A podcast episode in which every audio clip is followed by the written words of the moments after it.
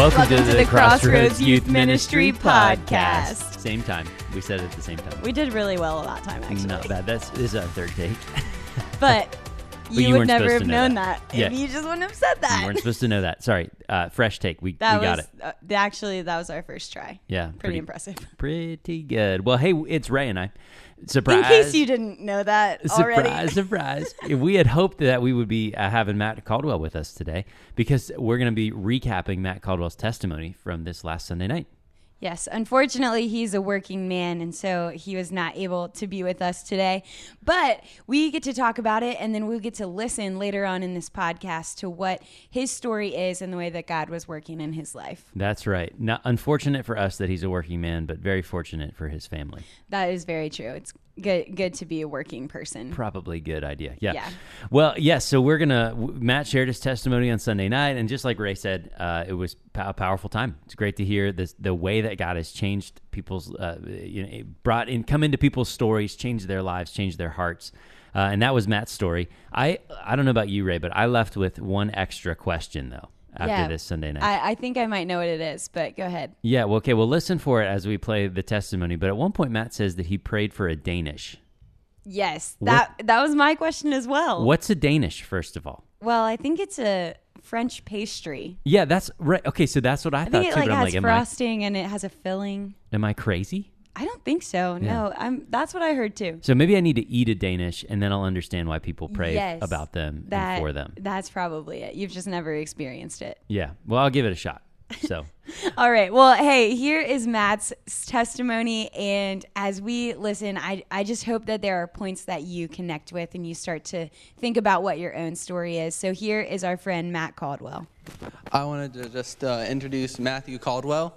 He is long been a mentor and friend of mine, and he will be sharing his story tonight. So I just want to go ahead and pray for him.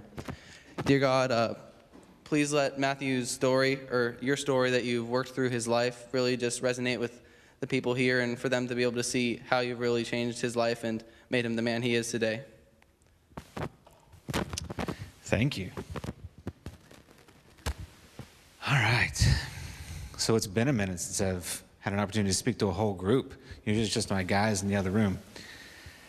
So when you think about, so we're talking about testimonies, right? We're talking about specifically at this point my testimony. How did I come to know Christ? And then furthermore, where did that take me? And what has God done in my life?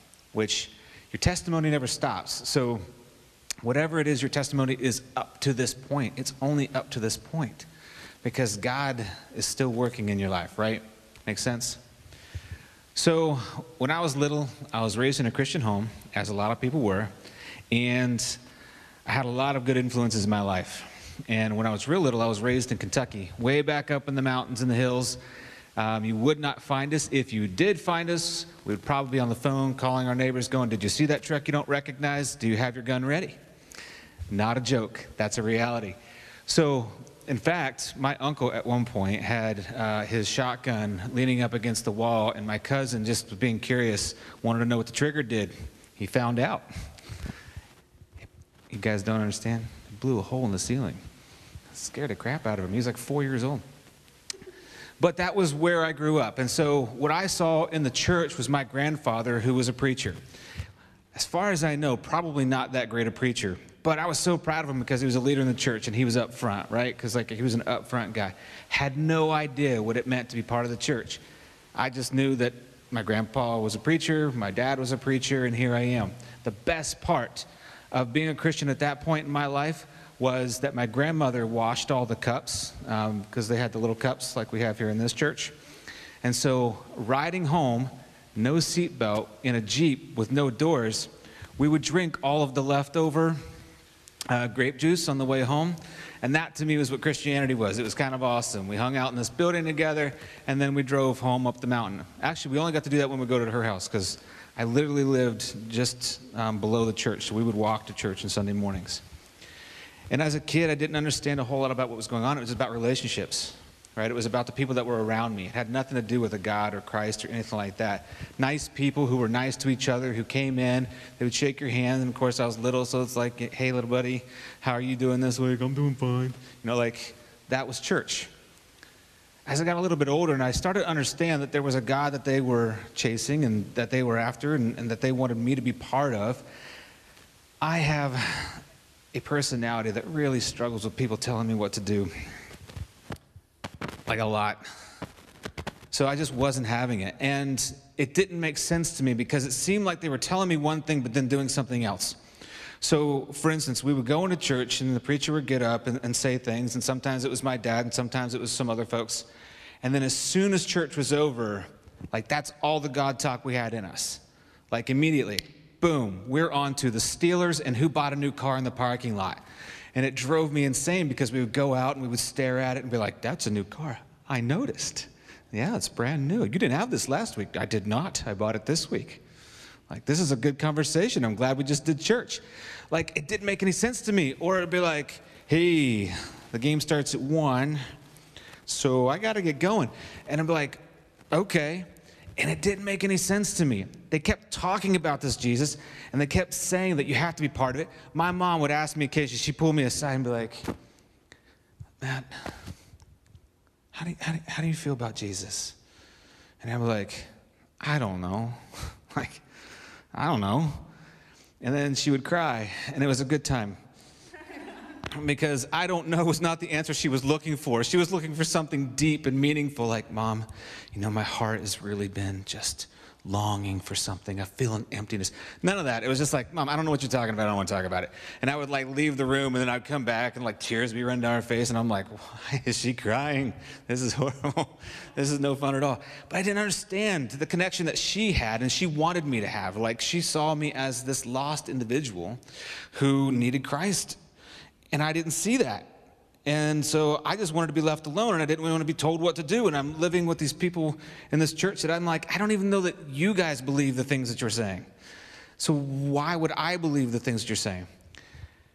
Then, uh, through a group that I was part of, in a homeschoolers group, um, I met a lot of people, including this young lady that I found to be attractive. And she invited me to come to her church. Um, and then we were going to go to um, a concert. She sent me a videotape, so this ages me a little bit, right? A, a videotape of DC Talks Jesus Freak. You guys know the song? And she said that uh, Christian music could be cool too. And I was like, sure it can. I put it in. The music wasn't bad. And I'm like, whatever. So I went to this concert. It was the first concert I'd ever been to, actually. And we saw DC Talk in Pittsburgh. Um, it was a good time. And then I ended up uh, good friends with a gentleman. His name was Jason Harkroad um, which is a whole other story. Interestingly enough, he invited me into the church that he was going to, but he really struggled for many years. I went to that church a couple of times, and it was the weirdest thing because people were like singing full out.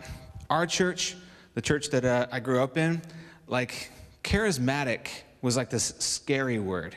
So, like, if you were swaying side to side while we were singing four part harmonies, it was like, he's getting kind of charismatic in here. Like, slow down, just relax. And so going to this other church, there were people dancing, and I was like, they're dancing at church. And they were like raise their hands to the Lord. I'm like, they're raising their hands. They were clapping, and I'm like, all right, you guys are just over the top. But they had this the energy about them, and so I enjoyed hanging out there. Well, eventually I got to the point where I wanted to leave the church that I was a part of and go to this other church because I saw something unique there. I saw something different. At the end of worship, what was so wild to me is that they would sit and there'd be people praying in, in, small groups or couples around the church at the end of worship.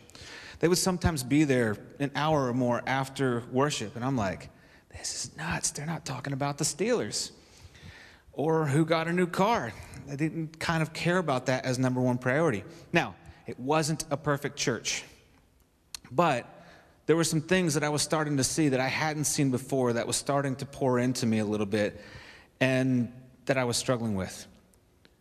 And I just considered Christians hypocrites. And they just said one thing and didn't do what they said, or they would kind of do it. They would be nice to people, but it wasn't like they were actually doing the things that were talked about in Scripture. They weren't giving up much to be part of God's kingdom, and so it didn't make sense to me. And it turns out I was right. There were hypocrites in the church, bunches of them. all of them. And that's kind of what I didn't understand is it wasn't about waiting until they were perfect Christians, but rather that God had saved them as not perfect Christians. Right? And I wasn't gathering all of that. So I'm with this new church, and this was a new part of my life and a new stage. And I was a homeschooler, and I was about to get my license, um, and I kind of wanted to join this new church. And that's actually when I gave my life to Christ. And I was baptized the day before I turned 16. So I went from really not liking the church to becoming part of it and kind of allowing that in, but I still had sort of this resistance to it. Didn't know exactly what to do with that resistance, but I felt something. It was my first sense of a calling that God was given to me, right? So I joined the church. My mom said that I could pick two of three things I can have my driver's license, I can go to public school if I wanted to, or I can go to a new church, but I can only pick two. So I thought about it. I didn't really pray about it because that really wasn't my thing yet. But I gave it a lot of thought, and I ended up picking the church and my driver's license instead of homeschooler, which I'm glad I did. Um, ended up being a pretty good thing in my life. But it blew my mom away, and guess what? It made her cry because now I'm going to a different church. So, and my mom crying is kind of a theme in my life. Occasionally, I just break her heart. Um, Although I will say, just before I came here, she, she called me because she needed my advice, and she said, You're the only person I can talk to. So it's worked out. All right. As a Christian, um, I started to understand more and more about Christ and more about what he was doing for us and the reason that it needed to be done. And to realize my own sin as well, because it's easy to understand other people's sin, you can see it. And what I saw in my first church was their sin, right? I saw things that didn't make sense. But just because I saw their sin didn't mean I didn't have any. And just because we all have sin doesn't mean that we're not Christians. Fast forward a bit. I'm working for a coal mine as a, a purchasing manager, so I just buy stuff all the time. It's making a good living. And I don't know, just life didn't feel right. And I prayed for a Danish, and the Lord said, Quit your job. And I was like, Cool. It took a lot longer prayer than just that, but it's a long story. The Danish eventually came, and I quit my job soon after that, sold everything that I had so that I could do it, and then I went to work for Pine Springs Camp. I did not have another job. Beyond that, I made that summer what I was making every two weeks and had no job to come into after that. And then the Lord called me in the youth ministry. Um, I had met my wife at Pine Springs. I didn't know when I met her that she was going to be my wife, but she was. You guys may have met Ruth. And out of that relationship, we now have four kids. And I did six years of youth ministry, and then I came to Somerset, Pennsylvania. And one of the things that God still laid in my heart was that I was still going to work with young people. That I was still going to be here working in the church in this way. And that made total sense to me. And even when I quit my job and I sold all my stuff, instead of having this lack of peace, not knowing what was going to happen, I felt totally okay with it. I'm like, yeah, I don't have anything. I sold everything. Like, I didn't have land, I didn't have tools, I didn't have nothing. I just was there.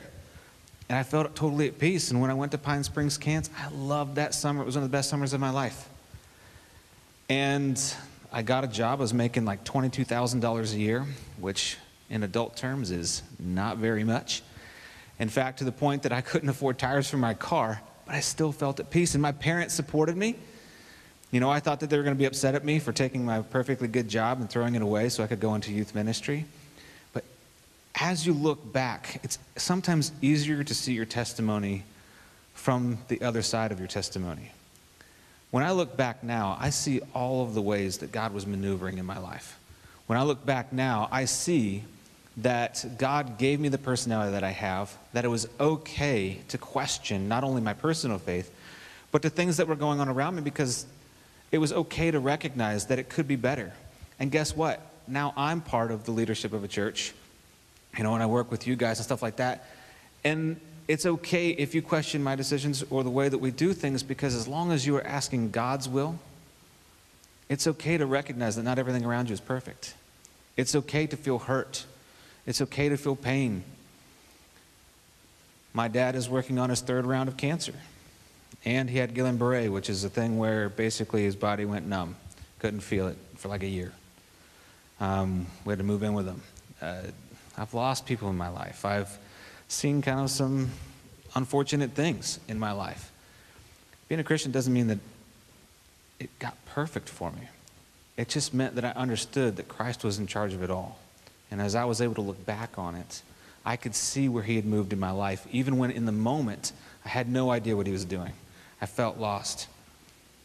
When I was uh, in high school, I weighed next to nothing. I was like, I graduated out and went to college at 125 pounds. I was a real skinny dude. And so I got thrown around, people bullied me, stuff like that. And that was all part of me being able to understand later in life certain things. And one of the things I came to understand is the people that were doing messed up things to me had their own stuff going on, right? They were all weaving through their own story and trying to figure themselves out, as we all do. You guys have a story, you have a testimony, you have a way that God is working in your life. Spencer has talked many times about that you guys have a purpose. There's something that God is calling out for you to do and to be a part of. And you may not know what that is now, but I guarantee you later, if you allow Christ to be part of your life, because you can reject it, but you shouldn't. You should allow it to be part of your life. But when you do and you can look back, you'll see what God was doing with the pain and the hard things you're going through now. So I'll share with you my favorite scripture um, out of my favorite um, book of the Bible, which is James. I like James because he calls it out straight, uh, just about every time. Consider it pure joy, my brothers and sisters, whenever you face trials of many kinds, because the, that you know that the testing of your faith produces perseverance. Let perseverance finish its work so that you can you may be mature and complete, not lacking in anything. If any of you lacks wisdom, you should ask God, who gives generously to all without finding fault and it will be given to you.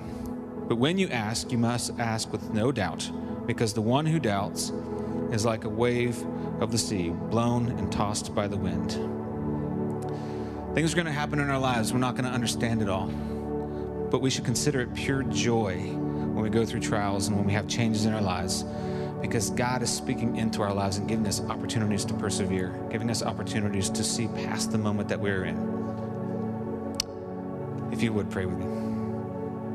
Lord, thank you uh, for the opportunity to be here um, for the last eight years at this point. Lord, I thank you so much for this group of young people, those that have come before them and those that are coming after. Lord, just allow this space to continue to be a place where they can just fully reach out to you, even if we don't understand exactly what we're doing or how we're doing it. Lord, we love you. We thank you. Amen. Well, hey, welcome back. Hope that that was encouraging for you. It sure was for me. It's great to hear. Again, great to hear people's stories. It is, yeah. I love that it, it kind of makes us start to think about our own stories. Absolutely. And you know what? That's going to be the continuing theme. Uh, this coming Sunday night, we're going to get to hear from a dear friend of ours. Yeah, this week we're hearing from our friend Ellie Fisher. So you're going to want to be there on Sunday night to hear the way that God has worked in her life. Yeah, very excited about it. Excited that Ellie's willing to share, Yeah, um, but also awesome. excited about things to come. So we've got some other folks your age who are going to come and share and just tell you about what God's been doing in their heart, what God's been doing in their life. Uh, and it'll be an encouragement. Hey, we've got some uh, just some bonus info for you.